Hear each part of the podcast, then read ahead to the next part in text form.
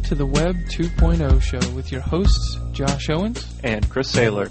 We're a show about the new web, the latest thoughts and technology behind internet development and content delivery.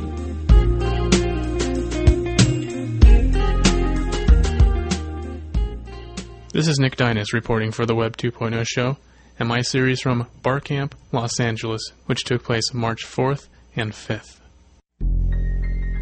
Next, an interview with Ian Rogers of Yahoo Music on music file formats, music marketing, and DRM. How's it going, Ian? Good, how are you? Good. So you have iTunes with their their pay per song model, and then you have Yahoo uh, Music, which you, you have a plan that's four ninety nine a month, right? And Yep. another one that's about sixty dollars a year.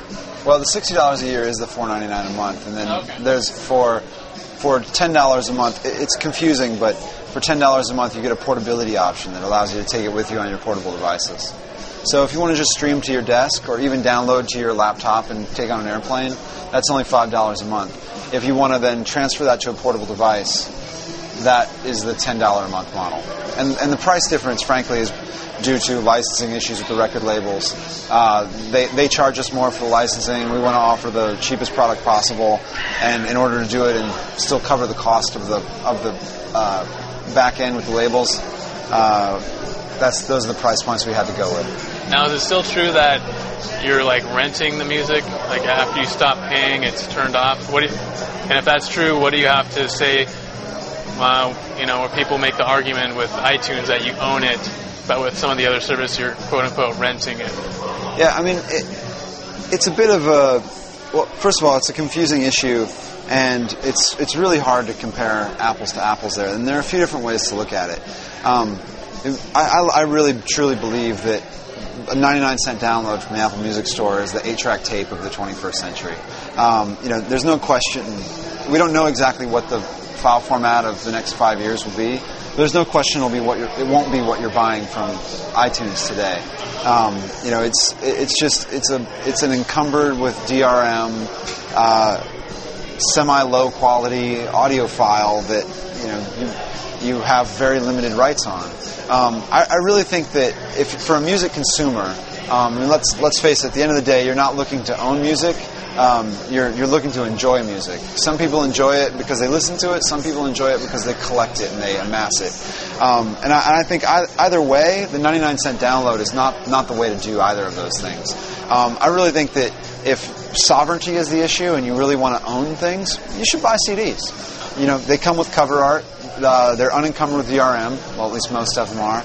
Um, you can you can rip them. Uh, they're they're lossless. Uh, you can transfer them to any format you'd like. You can burn them to another CD. You can convert them to MP3. You can do all you know, eat eggs and bacon off of the CDs if you want to. Um, so if, if if you're interested in in sovereignty, you should you know buy a CD. If you want to if you want to you know enjoy the most music possible at the lowest possible price, subscription service is a is a pretty good way to go. You know, five bucks a month, all you can eat music. Um, and uh, you know, yeah, when when you're done paying, you don't get any more music, but the price is so low that, and and really, it'll it'll only, it, it, it certainly isn't going to you know get more expensive over time. I think there's a high likelihood that you'll start seeing the cost go into your cell phone bill or your cable bill, and and really, it'll be if, if you have you know if, if you are part of the service that supplies music, all of the music is going to be available to you. You know, the catalog is commodity. Um, if I if I can go off on an, another another tangent for a minute, another way to look at it is um, put it this way. For me, I have 100 gigs of MP3s uh, on my hard drive at home. I actually don't listen to them all that often. You could you could delete all of those MP3s. I wouldn't really care. I wouldn't. I don't have a, I don't have an attachment to those. If, on the other hand, you threw away my Yahoo Music profile, uh, which contains all my playlists that I spent hours creating, all my ratings, I've told told Yahoo what I like and what I hate and what I kind of like, and allows Yahoo to recommend music to me. If you threw that away, I'd be super bummed because that I've invested a lot of time in, and it actually returns to me a lot of value. Where amassing this big MP3 collection or buying a lot of a lot of files from Apple Music Store it doesn't you know it doesn't really provide me a whole lot of you know a whole lot of value. Um, eh, you know, a lot of added value aside from just like being able to say to somebody, "Guess how many files I have." I, I think I, I think this whole you know ownership issue is is is really something that's overblown. Um, and it's also something that it's really just marketing spin from Apple because they, they want people to, to to continue to buy the files that work with the iPod. Um, because the fact of the matter is, a, a very, very, very small percentage of the files that are on people's iPods actually come from the Apple Music Store. Um, I, there was a, an, NT, an NPD study recently, and I don't have the numbers off the top of my head. I have them on my laptop if you're curious, but um, the vast majority of music on people's iPods comes from RIP CDs. Right after that, it's files from file sharing services, and then somewhere in the, a very small percentage actually comes from, you know purchased from the store. So to say this is about ownership, I mean it's it's a you know it's just not not what it's about. It's unlimited. Mm-hmm. So you can download unlimited when you use P2P, or you can download unlimited for five dollars a month with Yahoo. Right. So to say for the for the, indus- the industry to say, oh, we're losing sales of of all this music, but it's not itemized. Uh, with with something like Yahoo Music, it's not itemized as it is with CDs. I see what you're saying, but it's a but it's a different it's a totally different model because the fact of the matter is um, you pay five dollars a month, you download and listen to what you download, and then we pay per what you've listened to and what you've downloaded for that month. So if you think of it one way, I'm I'm a I'm a I'm a band. I put out an album once every two years. I, I get as many people to buy that. They listen to it God knows how many times, but I only got paid for it that one time that I sold it, right? Um, in in our model, you you actually get paid forever. Every time somebody listens to it, you get paid, right? For, forever. As the artist. Yeah, as the artist, yeah, and as and as the label, as part of that ecosystem. So it's a much different model. It's a it's a pay per listen model. It, you know, it's it's and, and over time, it can actually generate a lot more money. And yes, it's unlimited, but you know what? The amount of the amount of uh, times you can actually listen to any, I mean, time is not limited in the month, and and practically, people don't listen to people don't download millions of tracks a month, right? They they don't even download hundreds of tracks a month, actually, as it turns out. Uh, in, in, you know, in general, they, they download a few things, they listen to a few things, and they've got other things to do in life. They got to work, they got to drive, they got to watch movies, or you know, so it actually the, the economics do work out. Um, and and if you imagine that, um, you know, right now, let's let's just say the average consumer bought six albums a month at twelve dollars each. I mean, not a month, six albums a year at twelve dollars each, which is high. They don't. They buy more like two albums a year at twelve dollars each. Uh, let, but let's say we could get all of those same people to get a subscription service that's somewhere between five and ten dollars, right, a month for an entire year. We've increased the amount of money in the ecosystem overall, right? Those those those consumers are actually paying more per year, and they're enjoying a, a lot more music than they did before. So they're becoming they're becoming more uh, more of a music fan and more of a music connoisseur in the process. So, I mean, ultimately, I think it, it, it adds up to more music fans, easier access to music, music being more integrated into people's lives, and you know, and, and it's it's a boom for the music industry overall. I mean, if you th- if you think about the iPod boom. I think to me one of the greatest things about the iPod boom is I'm, I'm a music fanatic, and it, and it feels genuinely like music is a part of people's lives again. You walk down the street, you see people with white headphones, and to me as a music fan, it's just like love has been spread, you know, throughout the world. It's really, I truly believe it's beautiful because five or six years ago, I was realizing, shit, man, I'm a, I'm a music fan. It's pretty much all I know, to be honest with you. And most people in the world, your average teenager would rather spend money on a DVD or a video game or something else, right? They'd rather spend their time watching TV. You're never going to have another Beatles in terms of what the Beatles meant culturally, right? I'd argue that the iPod has has been one of those sort of you know cultural phenomenons in that way and it may it's made music a part of people's lives and and when that happens if you can build technology that allows music to connect to people there's plenty of money to be made for the artist And, and subscription services are actually a great way to add to get money into that ecosystem where the iPod boom has, if you and like if you look at the numbers that I was just talking about, where it's primarily music off of your CDs that you already owned, then music from peer to peer, and then music from the Apple Music Store in terms of popularity, you realize that who's made money in the iTunes boom? Apple has, not the artists, not the labels, and subscription services are potentially a way to keep a perennial revenue stream going, you know, for for the people that are making the music, and that's a a really a really beautiful thing, I think. So tell me about this Spiff format that you guys are working on. Is that a format that uh, uh, you guys came up with? Well, it's actually a format um, that we came up with the community. So the way that the, it's XSPF, um, sometimes pronounced Spiff, uh, the way it came about was we were building the Yahoo Music Engine, and we had to we had to build a, a, a playlisting format that we natively supported right? So when you save, the question was very simple one. When you save a playlist in Yahoo Music Engine, what do you save it as? Um, is it a is it an M3U file? Is it an ASX file? Is it a SMIL file? There are all these formats out there. So I went searching around the web, like anyone would do, and just like, okay, I'd worked at Nullsoft, so I knew a little bit about some of the formats, but I was really trying to look at it from a blue sky approach. Like, what what would the best format be? And uh, I stumbled across this great thing that a guy named Lucas Gonze uh, made, which was a survey of all the playlist formats. Turns out Lucas runs Webjay.org, um, and he was intimately interested in all the playlist formats because of that. And he did, and he published this great survey of all the formats. Yeah, I saw that. So I contacted Lucas, and I and I said, Lucas, if you had to, if you were making a new media player, just for example, and you had to choose one playlist format to to support, what would it be? And and he and he said, um, uh, none of them. They all suck. I was like, really? Damn.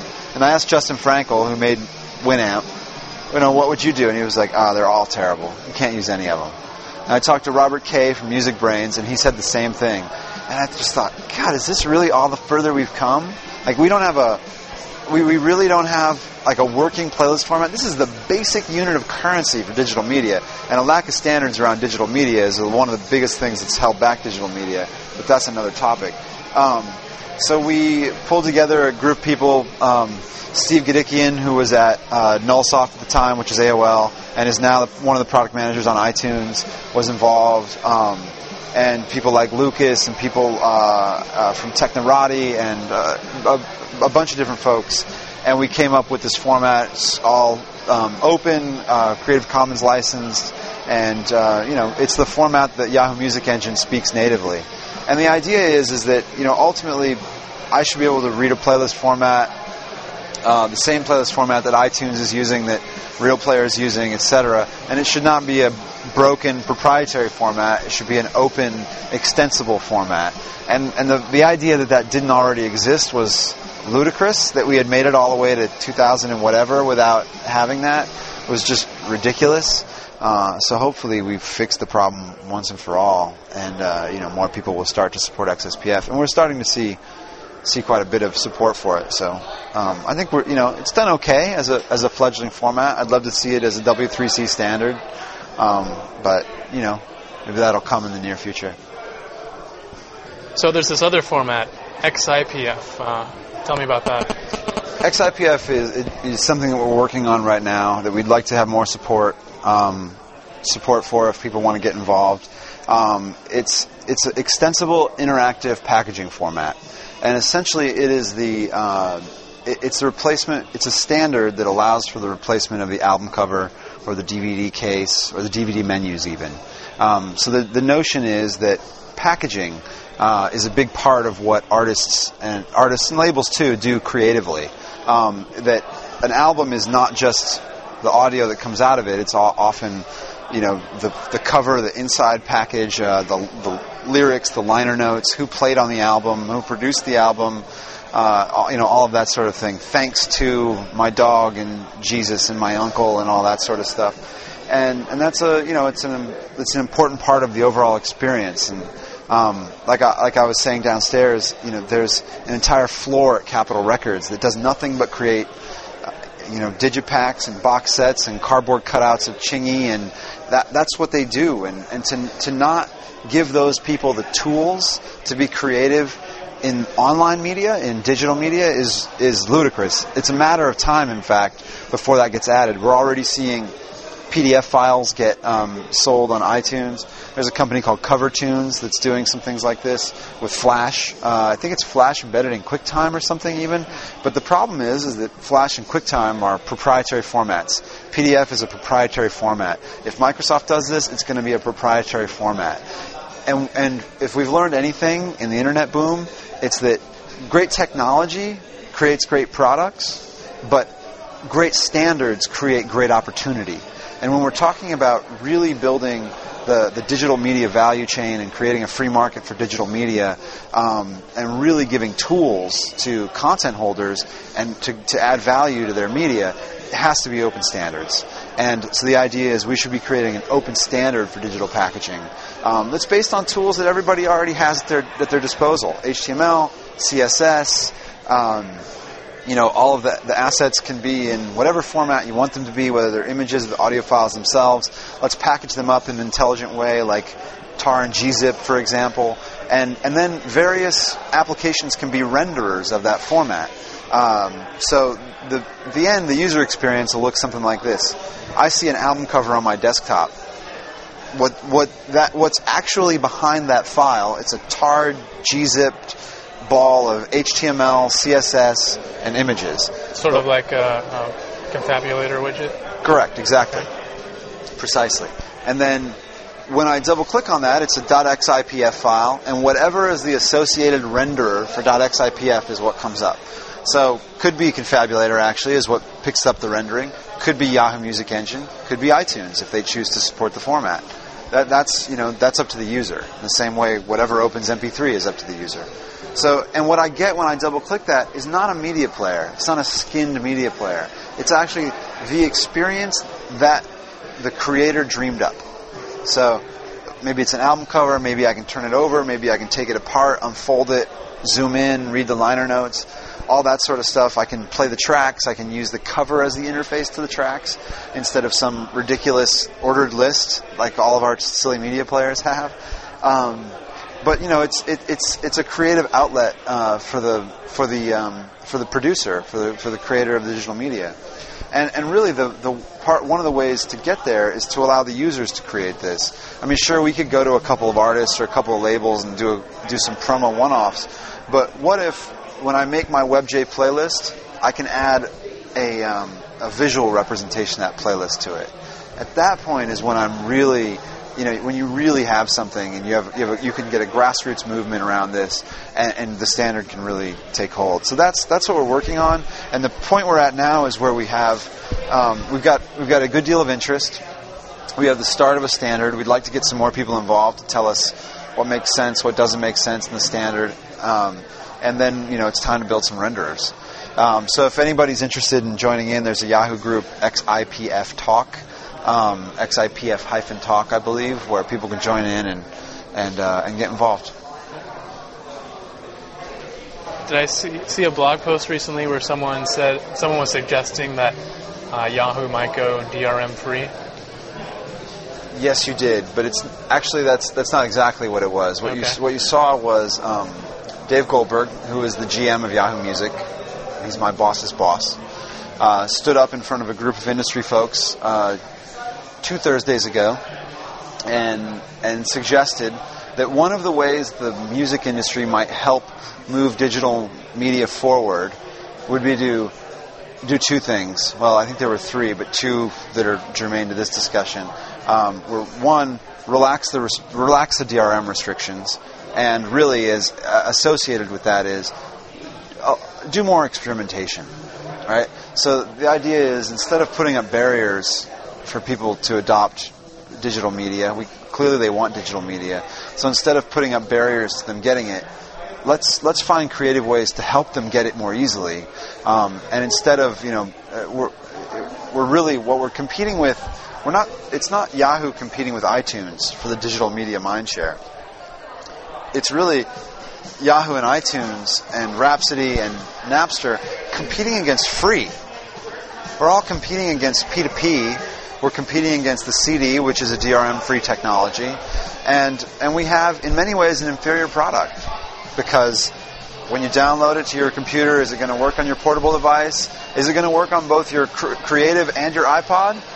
No, actually, I can guarantee you it will not. There is no, you know, no no file you'll buy from any store except eMusic that'll work on both of those. And that does nothing but piss off the users and create a bad user experience. And it's not Yahoo that wants to do that. It's the it's the labels that that force us to do that.